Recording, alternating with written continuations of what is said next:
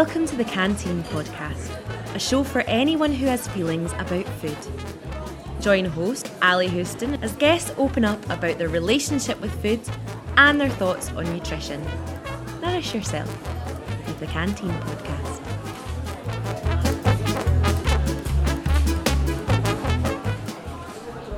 Hey everyone, welcome to this episode of the Canteen Podcast. I'm your host, Ali Houston. Please don't forget to jump over to iTunes, Google Play, Stitcher, or wherever you get your podcasts and hit the subscribe button. And please don't forget to leave a 5-star rating and review to get the podcast in front of more eyes. This podcast is made possible thanks to paleocanteen.co.uk, which is my company. That's paleocanteen.co.uk. Thanks, and enjoy the show. All right, and we're recording, and I'm lucky enough to have with me today Michael J. Koss, who's the Chief Executive Officer and Chairman of the Board of Koss Corporation, which is a Milwaukee-based consumer electronics company founded in 1953 by Michael's father, John C. Koss. Michael's also an advocate of eating a low-carbohydrate diet for health. Welcome. Well, thanks, Ali. It's nice to be here. I appreciate you coming on. We kind of connected on Twitter, where I saw that you were interested in the kind of world of health, but the kind of history of your company is that in 1958, your father effectively invented personal headphones through his model SP3. When did it dawn on you that that's what he'd done, and the cultural impact of that? Well, I was one of the first people to wear the headphones. I have pictures of my sister and I as children, where he brought the original prototypes home. It was kind of a funny story because my father had started a hospital television rental company in 1953. At that time, there were no television sets in hospital rooms, so the patients had no access to TVs. So he came up with an idea to buy broken television sets and fix them and then start renting them to hospital patients. That's how the business started. But he was a musician. He played the trumpet and he loved music. And in 58, the stereo cartridge was just coming in. So stereo LPs were becoming popular.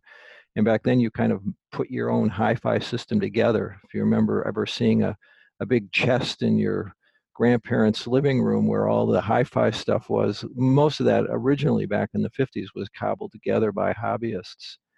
So he went to the parts store and he bought a turntable. He wanted to make a portable player you could haul around in the house to listen to your favorite music without disturbing anyone. And because his parents were always telling him to turn down that crazy Stan Kenton music. And he wanted to make it a private listener. So he went along to the parts store and got a pair of crystal wave headsets that you would use for listening to the wireless, and he put them on, he plugged them in, and they sounded terrible. It was like listening to a telephone. Well, fortunately, he had these 3-inch speakers that he'd been using to repair the hospital television sets, and he and his partner were talking about it in the lab because he couldn't. The lab was a garage. Talking about it in the garage where they did the repairs. And Dad said, he couldn't get any oomph out of these headphones. They just didn't work right.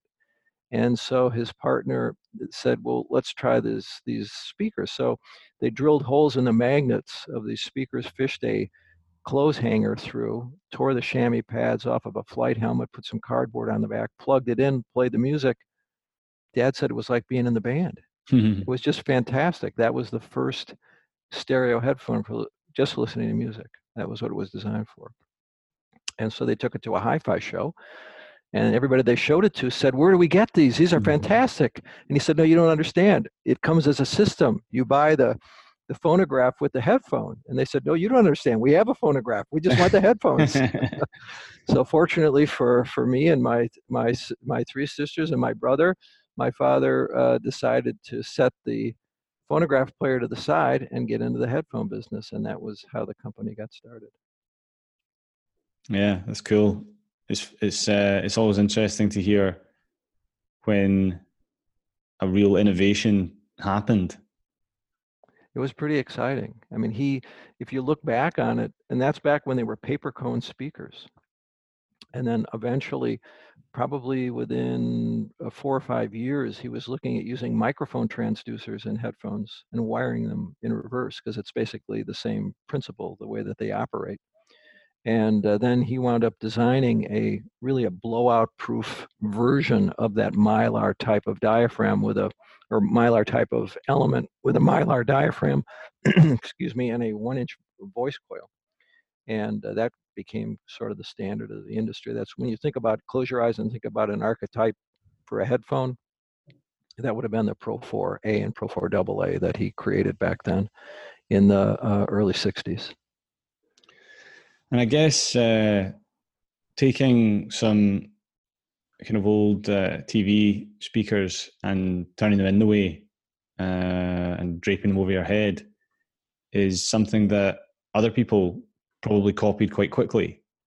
Yes, in essence. Right. So how did he get the jump on the market and sort of get a foothold, given that people with more, or companies with more money could have just stormed in and stolen his thunder?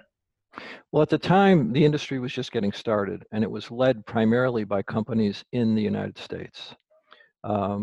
If you think back to that time, you had companies like Fisher, Scott. You had back then Sidney Harman had Harman Kardon, which became, you know, the whole JBL empire and Harman Kardon empire. But these were all U.S. domestically based companies. Now, the same was going on over in Europe. You had a lot of it coming from Germany with Telefunken and people like that doing the same thing. The driving force of it was still in the States. So there wasn't somebody that's just going to ride in and try to take it over. But what did happen very quickly, his headphones were selling for $24.95, which was a lot of money in 1958 when you think about it. He immediately had copies come into the country from Japan. And back then, in the late 50s, early 60s, the quality coming out of Japan was notoriously poor. And these were exact copies of his unit that would sell for $14.95. They were $10 below his retail. And they were exact copies. And the reason we know they were exact, because when you took them apart and looked inside, they always had the same serial number. My father didn't have a very sophisticated assembly line. They would actually carve with a soldering iron a serial number into the inside of the ear cup. So they always had the same serial number on the copies coming in, because they just made a plaster cast of one of the Koss ear cups in order to do it. These came in, and the risk was then that this $14.95 headphone was going to put the company out of business. So what Dad did, which was very ingenious and changed the whole company, was instead of making a $14.95 headphone to compete, he came out with a $50 headphone. And that was that Pro 4A and Pro 4AA, which had a much better performance and eventually became a blowout-proof standard of the industry for people in the recording and business.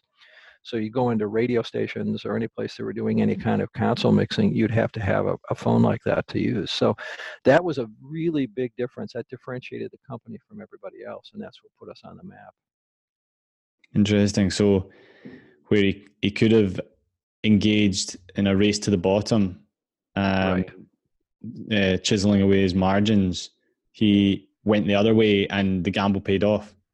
It did indeed. And that established the company. That's cool. But the other problem they had, Ali, which is kind of interesting, is if you create a headphone, what are you going to plug it into? There are no headphone jacks. There's no place to plug the things in. So he kept trying to get some of the major consumer electronics manufacturers to put headphone jacks in their devices. So it was a pretty funny story. I went to a hi-fi show, and he just happened to talk to Sidney Harman. And Sidney was of the larger companies at the time. He was kind of the smallest, and he said he'd consider it, but he would just think about it. But then he also had an opportunity to talk to Herman Scott. Now, Herman Scott and Avery Fisher had a bitter rivalry, and there were always stories that they had spies in each other's plants and everything else. But he talked to Herman Scott. And he talked, and Herman Scott said, now, you know, I'd have to retool everything. It costs a lot of money. I understand this privacy thing, but it would cost us a fortune. And he said, okay, but he had talked already talked to Sid Harmon about it, and there was some consideration going on. And then he happened to get in a cab on the way to the Hi-Fi show. He happened to share a cab with Avery Fisher. And he told Avery Fisher the same story, gave him the pitch. And he said, well, I talked to Herman Scott and he's considering it. Well, the next year, there were headphone jacks on everything. They didn't want to be beat out.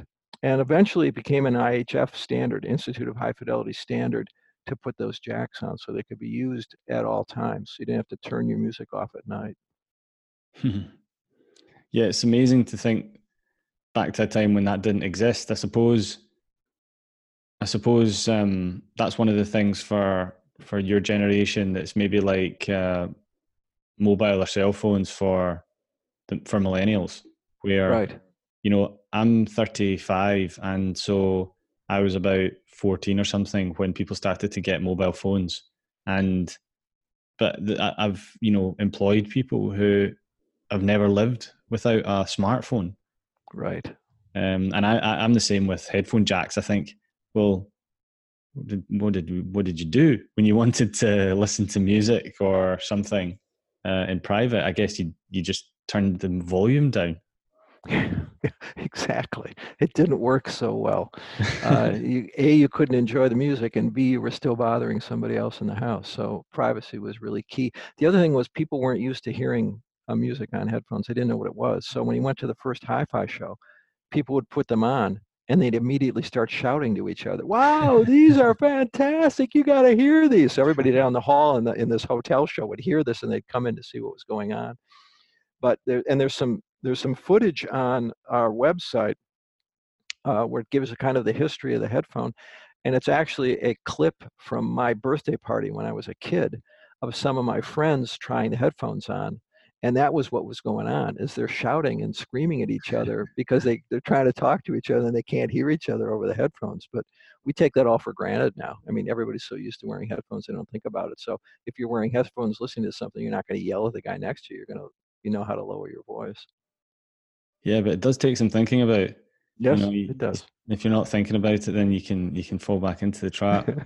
Yeah. It's so funny. I suppose that happens whenever we do something to our bodies that it's not evolved to deal with.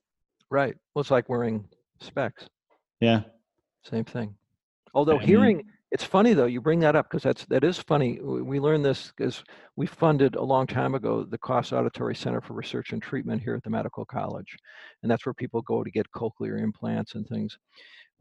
I learned an awful lot from those guys about hearing aids, because, you know, we were always told that older people didn't want to wear hearing aids because they were too vain. They were worried that people would see them and they'd be considered old, so they didn't want to use them. That actually was not the case. The problem with hearing aids is if they're fitted too long into the process of having hearing impairment, relearning how to hear again with a hearing aid is very hard. That one of the audiologists compared it to spending time in a jungle and walking through the jungle every day and beating down a path to the water hole and coming back every day. The minute you stop doing it, the jungle closes in behind you. And so fighting your way through that path again is very difficult to do. So the longer people go without the benefit of having some sort of hearing device to help them, the longer those synapses get closed off, essentially, or the longer the processing system takes to rebuild. So when people get hearing aids, they immediately react to the fact that it's very loud and it's kind of shocking to them, but it's also because they're relearning how to reprocess along the lines that have been abandoned for a while. So it takes a while to adjust to things like a hearing aid if you've gone a long time without having any kind of support, any hearing support. Wow. Yeah, I mean, you hear a lot about the brain's plasticity right into old age and how you prune the bits that you don't need. And right.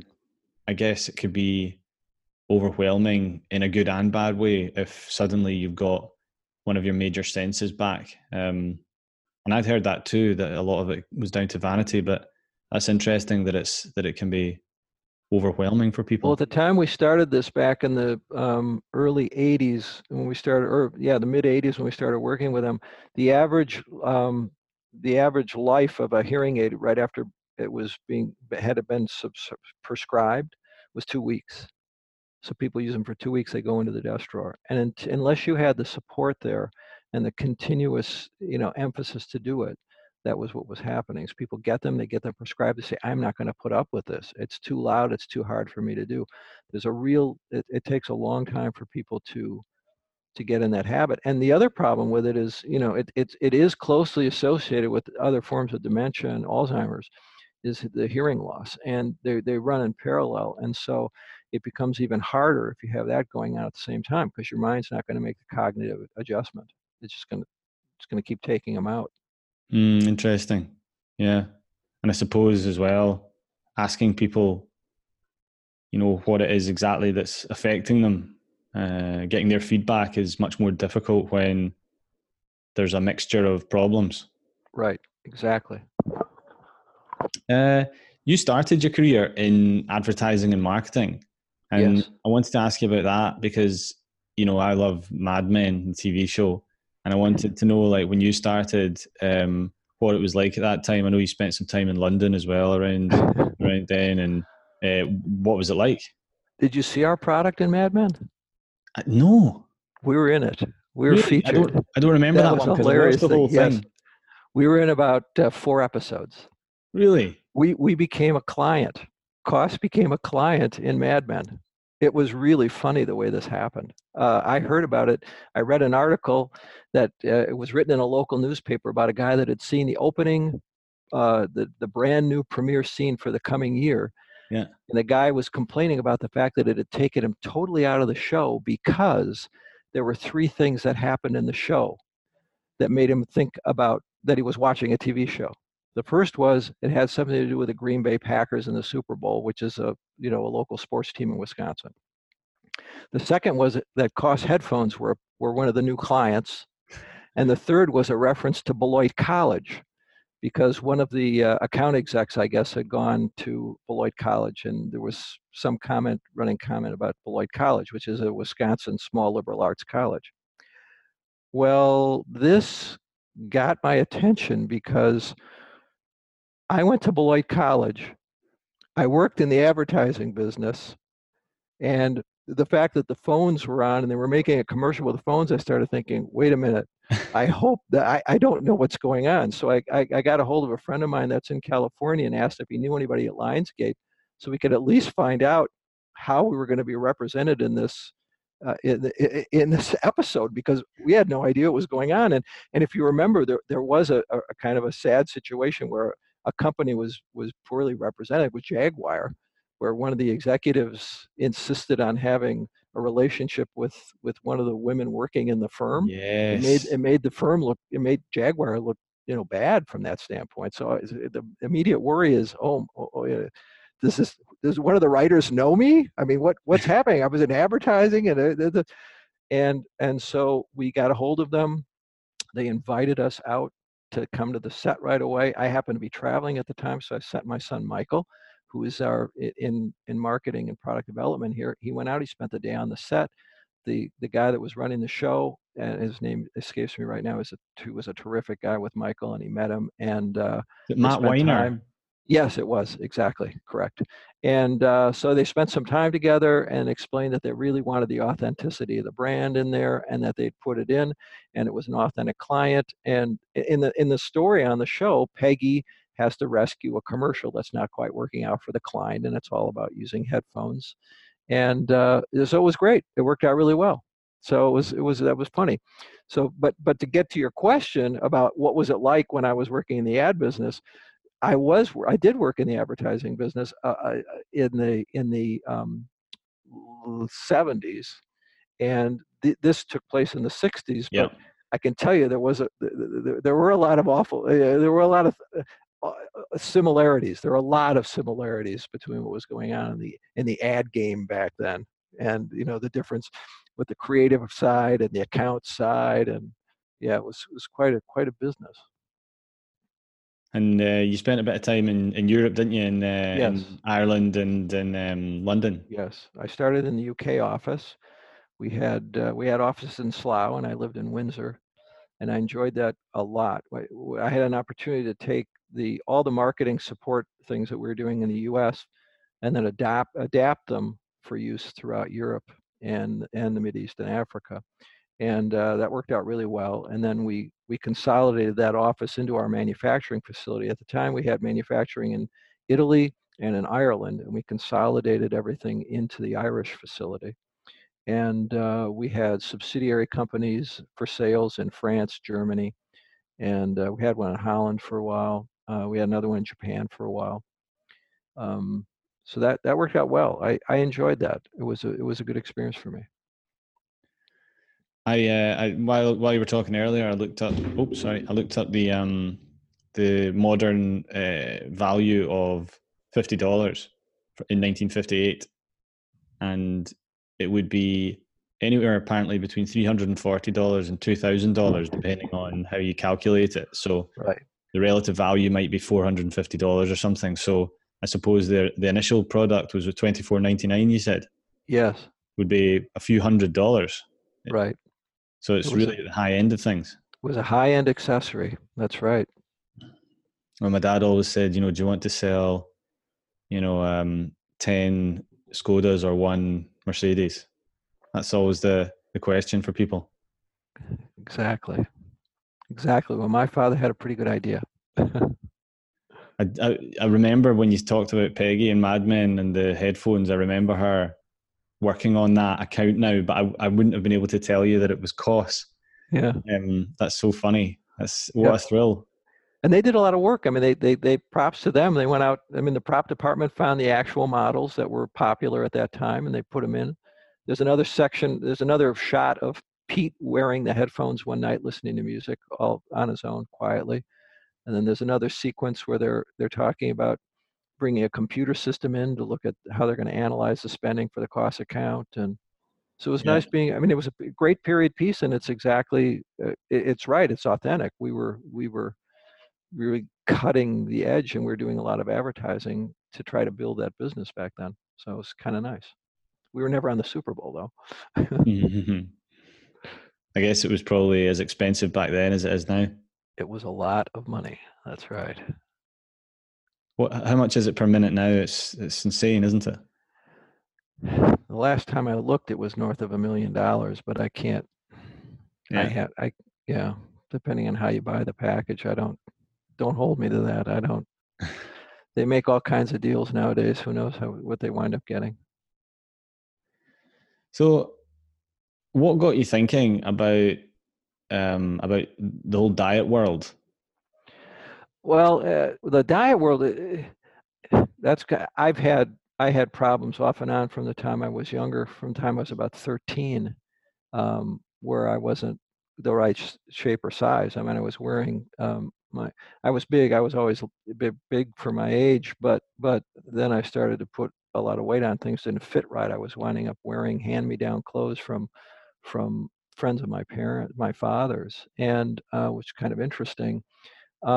But so I've gone through off and on diets as a kid, everything from the pediatrician prescribed diet pills when I was a kid, which, was miserable. And I was on the Stillman water diet at one time. And there have been a whole number of different diets and programs that I was put on, sometimes under supervision of physicians, sometimes not. So I've had some personal experience that way, but what really kind of got me into the low carb and the keto area is I was at a meeting of the Broad. I was an advisor for one of the parts of the Broad Foundation. Eli Broad had set up a fund to study, to try to cure inflammatory bowel disease. And we had some members of the family that had inflammatory bowel disease. And I'd gotten involved with the Crohn's and Colitis Foundation, and was very interested in making a contribution there as much as I could to try to help cure those diseases. But I wound up on the Broad Advisory, and the last meeting that we had of the Broad Advisory before it really came under the whole umbrella of CCFA was that, or the Crohn's and Colitis Foundation of America, there were three different papers that were being presented on diet and dysbiosis. And at the same time, there were two or three papers that were presented on vitamin D and studies they were doing on vitamin D. And I thought, wait a minute, we know dysbiosis is an integral part of inflammatory bowel disease because it's a dysregulated immune system response to normally occurring gut bacteria in a genetically susceptible host. Okay, that's the working concept of how that disease operates. So if you can dysregulate the gut by changing what you're feeding the individual, that got my attention. That was kind of interesting to me. So I started doing some more reading about sugar, and because it looked like carbohydrates were one of the things that were driving an increase in the bad bacteria, so to speak. You know, you have the Bacteroides and Firmicutes, which are the two major.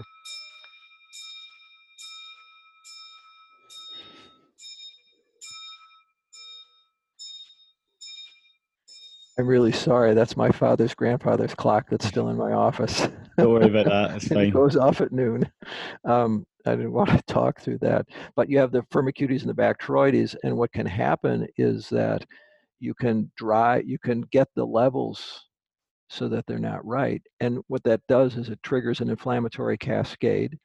When the immune system tries to combat things, it really causes a lot of collateral damage to self. It's not an attack of self. It's not like in an autoimmune disorder. It's an immune-mediated disorder. The immune system's overacting, but it's destroying normal tissue or human tissue by accident, essentially.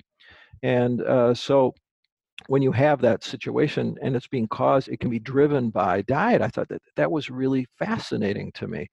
And so I started poking around and doing some reading. And the more I was reading about sugar and more I was reading about carbohydrates, I kind of got steered into this whole area was going on with diabetes.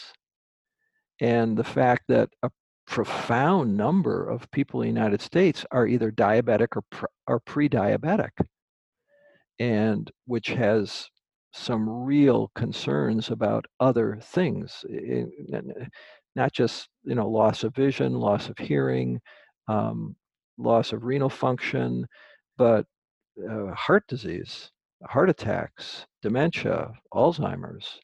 So it all seemed to be coming back to the same basic thing. And I thought, you know, this is making an awful lot of sense to me. Everything I was reading about this, it was just making way too much sense. The whole concept that there was not an essential carbohydrate. You didn't need carbohydrates. Gluconeogenesis, you can create all the glucose you need and you can run on ketones. So why have all this processed food and all this carbohydrate-laden diets? And so I just started reading, and everybody from Gary Taubes, Nina Teicholz, Robert Lustig. I mean, you know the books that are out there. Ivor Cummins' work with Jeff Gerber, and so the more I'm reading about this, I'm thinking, wow, this explains a lot about why I had trouble, because I'd go on roller coaster diets myself. And then I'd lose the weight and I'd put it back on, and then some. I'd lose the weight, I'd put it back on, and then some. So my metabolism was clearly being manipulated by these high carb diets. And I was a vegan for a while. I thought that was going to be a solution. I was a vegan for about 9 years, and that made me very large. I got really big during that period. So none of it made any sense until I took a real interest in this whole low carb or ketogenic type of lifestyle, which I've done now. It's coming up on, it'll be 3 years in December. So, and I haven't looked back. The only thing I've ever gone off the rails on is nuts, which I'm learning are really not as healthy as I thought they were. They've got a lot of fat in them, but they also have some carbs in them. So that's not a good thing. But other than that, you know, I haven't strayed, and I haven't had any desire to stray. So it's been a real change for me. That's a really interesting story, and the fact that you struggled from when you were really young that makes it kind of extra interesting. I think there's a lot of people who maybe are a bit down on low carbohydrate diets because they themselves have never had a problem controlling their weight. But I'm the same as you, maybe not quite as extreme, but my weight would fluctuate and I would really have to try when it came to restricting calories and be very conscious about it and walk around feeling half starved all the time. And of course that works, but then you can't outwit your hunger. You know, you have to eat. And so you put it back on. And then because you were effectively starving yourself for so long, your body insists that, you know, through the mechanism of hunger, that you put on a bit more because it doesn't want to starve again. I had exactly the same experience. The other thing I did, I never was a gym rat. I had a trainer. This was about 10 years ago. About 11 years ago. I had a trainer locked up for about 3 years, and I was working with a trainer 5 days a week because I was afraid at the time. I'd never really done a lot of exercise independently, weightlifting, everything else. So I had and I was at the age where starting something like that could be dangerous because I was out of shape. So I had I hired a trainer, and we were on a fairly restricted diet, but it was a low-cal diet, okay? And there were carbohydrates that were allowed, and I was carb loading after working out, doing all the typical weightlifter type, you know, activities, and the weightlifter type post-workout and pre-workout loading and amino loading and all that other stuff. And yeah, it worked. I got really lean. But you know what? Every day I was trying to figure out how I could get a pizza, or how I could figure out when was my cheat meal here yet. And I wouldn't have cheat meals. I'd have cheat days. Okay. And it's terrible compared to now. Ever since I started this, within 6 weeks, there were no cravings anymore. I didn't crave anything anymore. It took me a little while to figure out this whole idea about some of the sugar substitutes being a problem. So I got rid of all that. That took me about a year before I figured that out. The thing that really got my attention with that was when I read Dr. Kraft's book. He was a remarkable guy in coming up with the whole idea of an insulin assay. I think if anything has gotten my attention more, this is the single most important takeaway that I've had from this whole experience, is the fact that we focus too much on glucose and not enough on insulin. And I think insulin is a real master hormone in this whole mechanism.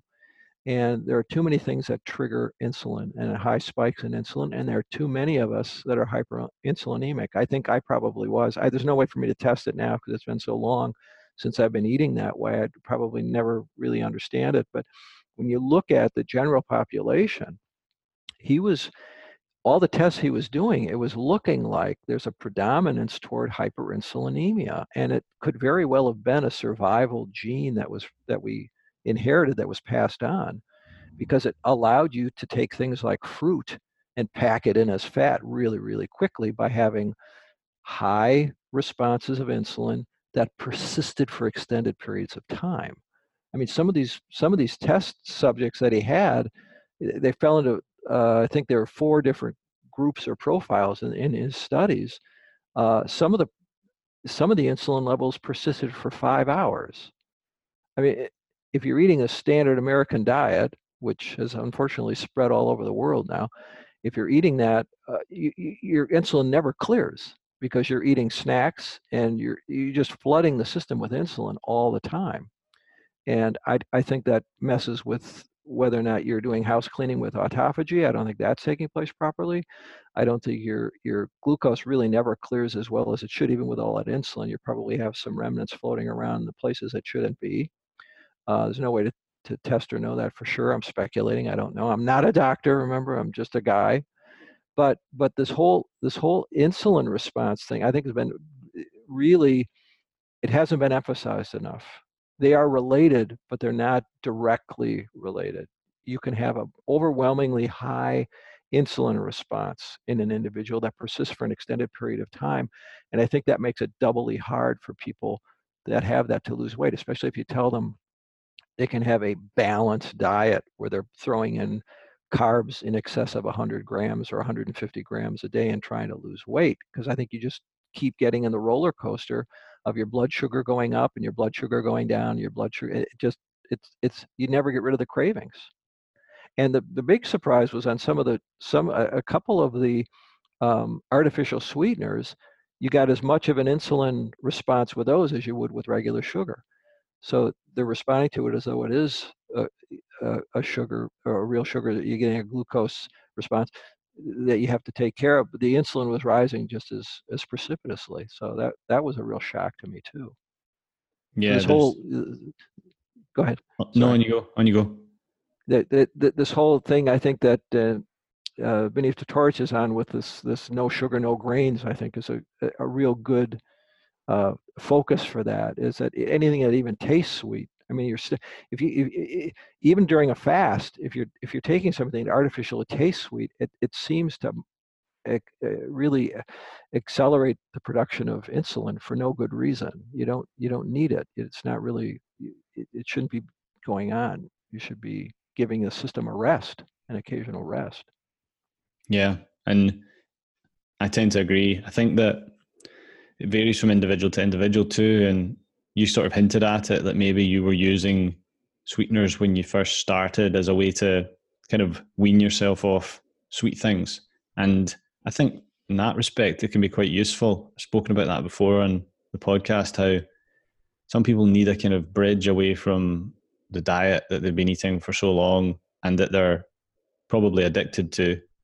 And I agree that no sugar, no grains is a nice baseline for people. It's simple. You know, if you look at the ingredients and the sugar, then don't eat it. Similarly, if there's, you know, refined wheat or corn or whatever, then you don't need to eat that. Tucker Goodrich, who we've had on, but I've not released the episode yet, he talks about low carb, low 6. So, you know, that sort of encompasses no sugar, no grains, or low sugar, low grains. But he emphasizes omega-6 fats, particularly linoleic acid, as a big problem and a driver of insulin, which is strange because it's not sweet, but it causes real issues, seemingly metabolically. And it drives hunger directly and drives weight gain.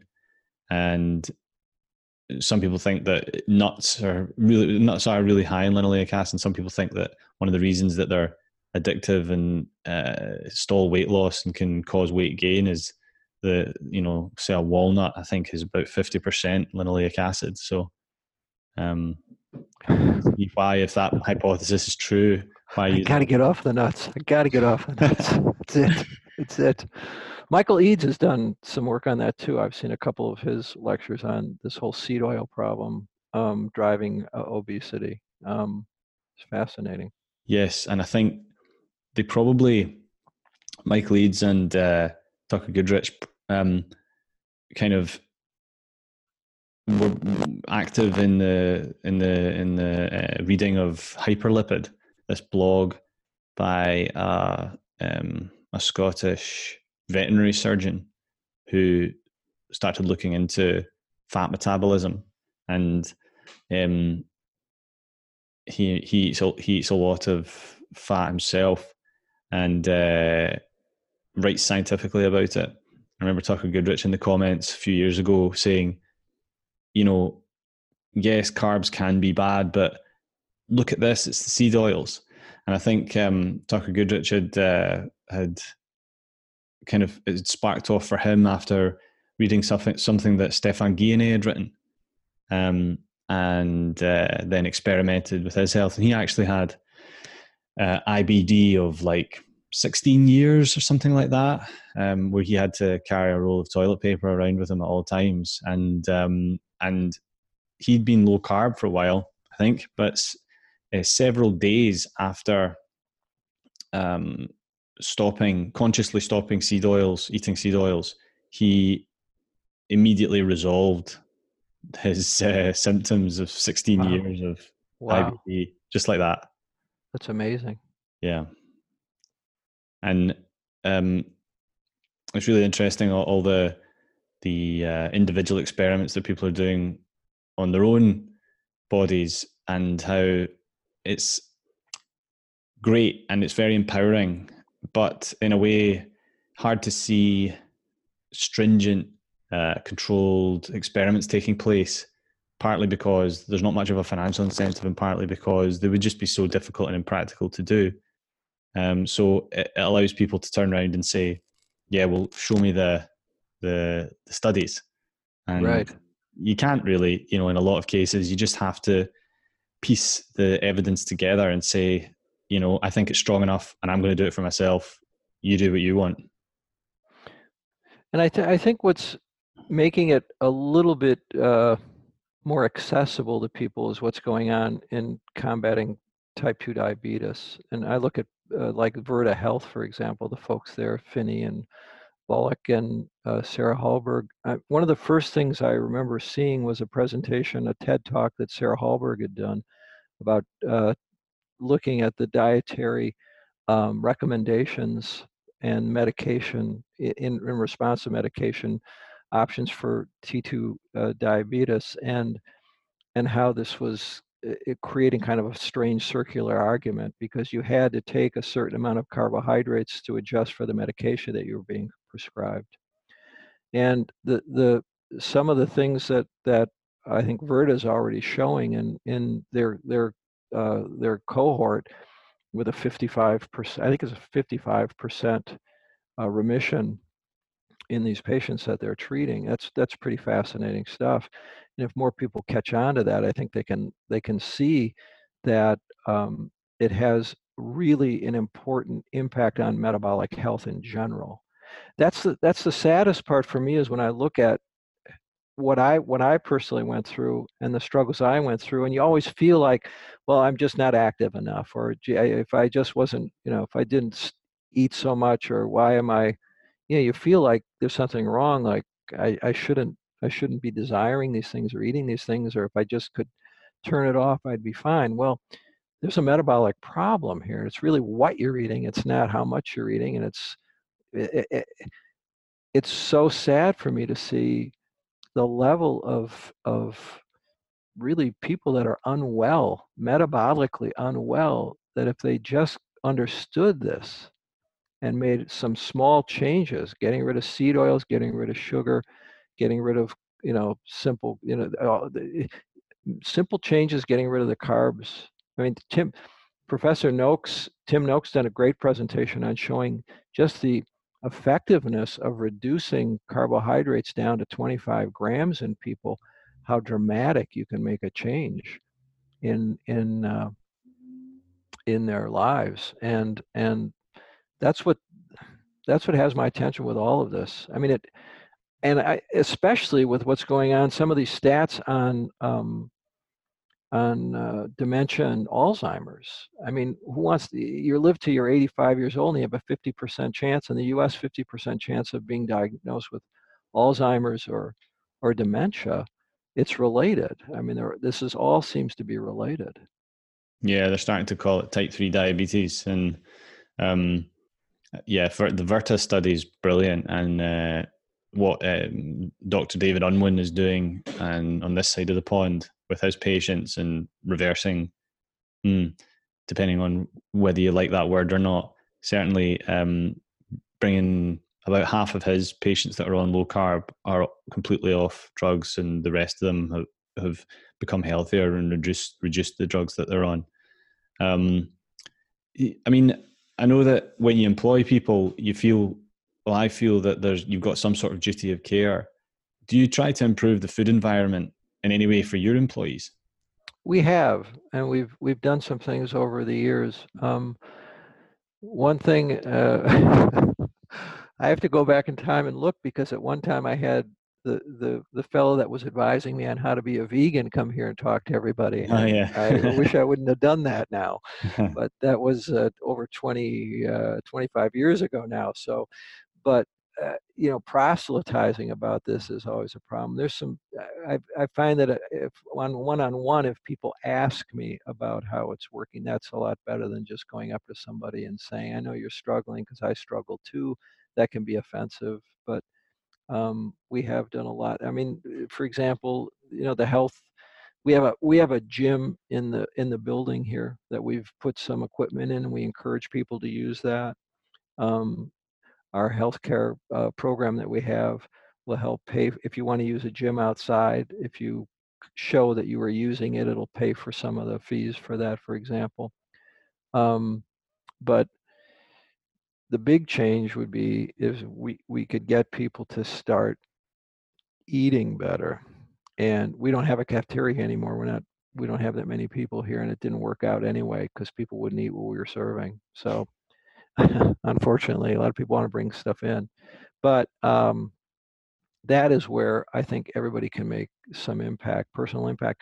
I've just tried to live this way, and it's been so surprising to me. When I first discovered it, I was so shocked that I couldn't stop talking about it because I was so shocked. And the most profound change was just how much better I slept and mental clarity and loss of cravings. I mean, those are the three biggest things that happened right out of the chute. And I thought, wow, it's so dynamic a change. I'd never felt anything like that. I mean, I must have been metabolically, you know, damaged for a long time. So, the one-on-one thing I think works the best if you can help and point people in the right direction. Plus, I'm not a doctor, so everybody's got, you know, some people are further along and they're being treated already. I'm not going to tell somebody that's diabetic to just do something. You know, they should talk to their doctor and try to figure something out. And hopefully, the doctor's enlightened enough to know that there is no such thing as an essential carbohydrate. And if you change your diet around and get rid of them, you're probably better off. Yeah, there's that saying, be the change you want to see in the world. And I think for eating, that's an important one, because like you say, I mean, what you went through is pretty much what I went through. I was so shocked and stunned at the turnaround in my health that I not only couldn't shut up about it and definitely annoyed people, I also changed career. So, you know, I started off when I left school working in high-end restaurants, and then took a bit of a left turn and got a physics degree. So I was working in physics and engineering, and then started a PhD in physics, but my health wasn't good. My weight, I wasn't happy with my weight, and, you know, it was fluctuating and my health was bad. And so the podcast episode that came out a couple of weeks ago with Ken Strain explains all this, that healed his chronic fatigue syndrome ME. I got onto paleo low carb, and I haven't looked back. And you know, I started a business that sells food that's compatible with that way of eating, because I want people to have the, you know, the access to it. And I started the podcast to provide the information so that people can make their own minds up. Because like you say, people aren't going to come to me like they go to a doctor. So I think providing as much information as possible is the way to do it. Yeah. And the information is so plentiful now. The books that are out there, and some really great work has been done. I mean, you look at the work that Gary Taubes did, Nina Teicholz did, Bob Lustig did, that's great. That's really great work. Ivor Cummins has done great work. Jeff Bollock, Steve Finney, Eric Westman. I mean, these guys, I look at them, and then you see somebody like Tim Noakes, who's trying to do something, who almost got shut down in South Africa. And the same with Gary Fetke. I mean, that just is inexcusable. And I have really a lot of respect for people like that, and people like Sean Baker, who stepped out of practicing medicine while he did an experiment on himself, in essence, and then came back into it. Those guys are really on the front lines. And there's kind of worry that I have is there's this underlying current among kind of the organized resistance to this movement, trying to deplatform these guys. And, you know, they almost got away with it in South Africa. They almost got away with it in Australia. It would really be bad, because the truth is so plain and the truth is so clear that we're not eating right. And we haven't been eating right for about 40 years, 35, 40 years. And fat got vilified, and it was the wrong thing to vilify, and carbohydrates got celebrated, and they were the wrong things to celebrate, and we're paying a price for it. And the stats are very clear about it. So the more people that understand that and read these things and start piecing together how it works in their own life, I think can make a difference. They can really change their long-term health and the health of their loved ones just by making those changes. Yeah, absolutely. Do you think that, beyond the personal, that there's a political solution to health issues? Well, that's kind of a funny problem, because one of the reasons we're in the problem is because there are some people that were well-meaning. You go all the way back to the Eisenhower administration, and it continued on through the McGovern Commission in the U.S., trying to get people to eat what they considered to be a healthy diet. And it looks like it wasn't the right information. The food pyramid wasn't constructed correctly. And I remember reading some of the history on that. It was kind of funny. The earliest recommendations for getting grains was they wanted people to eat 11 slices of bread a day. I mean, it just, they did, because that was where they wanted the calories to come from. And, you know, don't eat saturated fat and meats, because it was going to be a problem. And it's turned out to be, that's probably wasn't the healthy way to go. So the same thing can happen if the minute it can be used either way. I am really worried about some of the things that are still going on in government. For example, this whole idea of meatless Mondays that they rolled out I think it's in the state of New York or in New York City, where they're taking meat off the cafeteria menus for students in schools, meatless Mondays.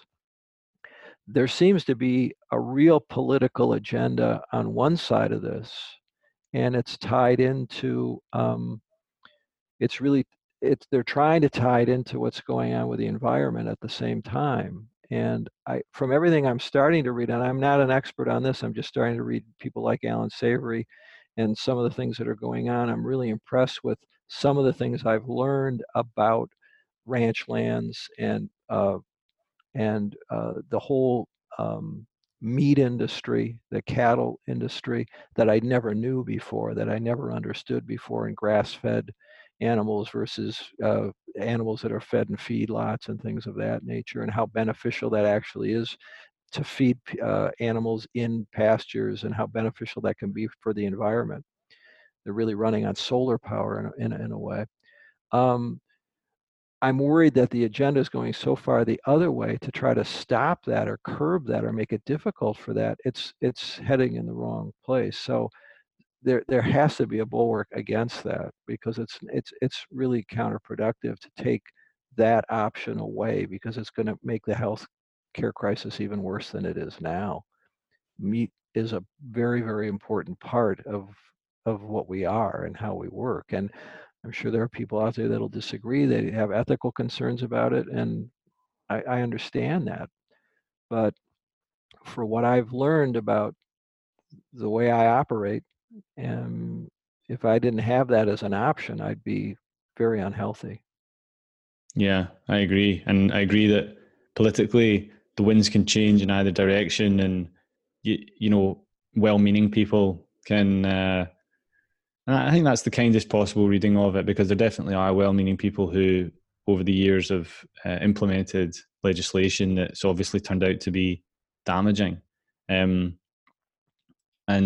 if you do that, then, you know, if one side or, you know, one set of voices is loud enough to say, lift the ban on saturated fat, then is that necessary? You know, you might just end up with processed foods that have lots of saturated fat and lots of grains and lots of seed oils. You know, the law of unintended consequences really comes into its own. And I'm kind of politically quite mixed, I suppose, when it comes to the idea of legislating, because I can see that with the best will in the world, you can really mess things up. Exactly.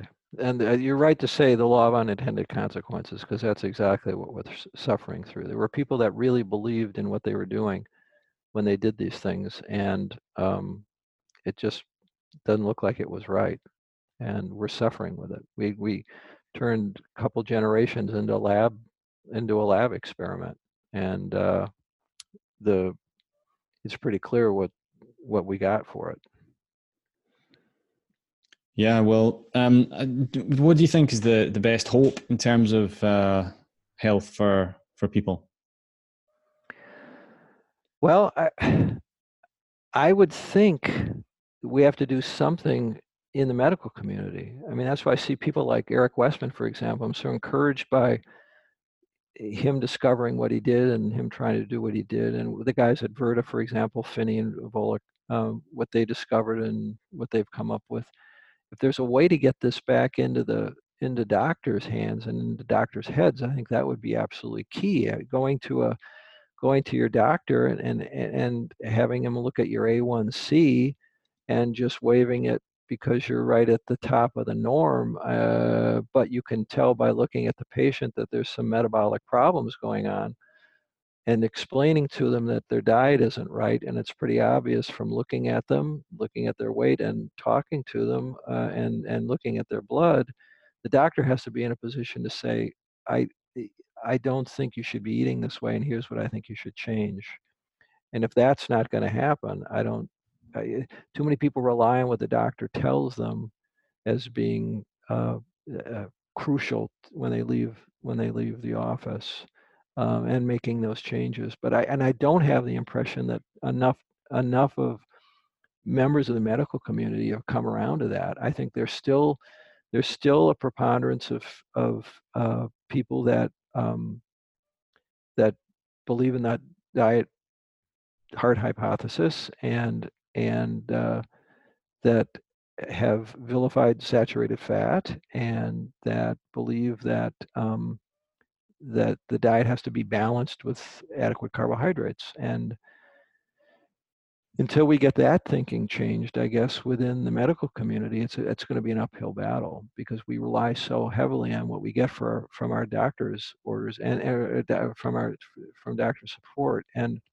again, I'm not a doctor, and I've only learned this, as anybody can learn it, by reading alternative studies on it and looking at some of the numbers and looking at some of the other books and papers that have been written. But I think that's the key where this has to change. It doesn't seem to be coming as fast as I'd like, but just look at what has happened in the last 2 or 3 years. It's dramatic. I mean, when I started doing this, it was a struggle for me to find out some of the things that were going on. And now it seems to everybody I talk to be, oh yeah, I'm on a keto diet. Oh yeah, I'm doing keto. Oh, you do keto? I do keto. But in a way that's dangerous too, because people look at it as a diet. It's not a change in the lifestyle. And it took me a while to do that too, because I started thinking, well, I'll do this for a while and then I'll be back and everything will be fine. No, the light bulb went on. There's a problem here if you go back to the other thing. There's a metabolic problem that happens again, and it's insulin. The more I provoke insulin, the more problems I'm going to have. So that's the whole key. Yeah. Well, I really appreciate you coming on and lending your voice to it, because I think besides the interesting stories around the history of your company, I think seeing someone who's clearly intelligent and capable come to that conclusion is important for people in making their own minds up. Thank you. You're very nice to say it. it's, the information's out there, and I really encourage people to find out as much as they can about this, because it'll change their lives. And do you want to, tell people where they can find you? I don't know if you're interested in being followed on Twitter or anything, or any other. Yes, I am on Twitter. It's at Michael _J_Koss at Twitter, and that'd be great. I like to send out a lot of articles and pass on information on science. I'm interested in all things science, all things music, writing. There are a lot of things going on there that all seem to be tied together and have to do with health and better living and things I like to pass on. So yeah, that'd be great. All right. I always like interacting with other people. That's how we met. So that's great. Yeah, I think that, I've been really enjoying doing the podcast. I think when you're doing something that's maybe considered an alternative community, and you don't necessarily, you've bored everyone that you know personally to tears with it. So you kind of you run out of people to talk to, and it's really nice to be able to have chats with interesting people like yourself. So we're out here, and we appreciate what you're doing and what other people are doing too. Because the more people that can find you, and the more people that can listen to the people you have on your show, the better. I mean, I'm just a universe of one, and it worked for me, and I learned a lot. And the only thing I would really encourage people to do is read as much as they can about this, and I think they'll come to the same conclusion. And watch that great, Vinny Tortoric's movie, or Tortorich, I think it's pronounced, I always get the pronunciation wrong, but his new movie, Fat, the documentary, which is I guess it's the #1 documentary on iTunes right now. It's a great history of all this. It's a terrific movie. It's really, really good. If I'd had that, 10 years ago, maybe I'd have gotten healthier sooner.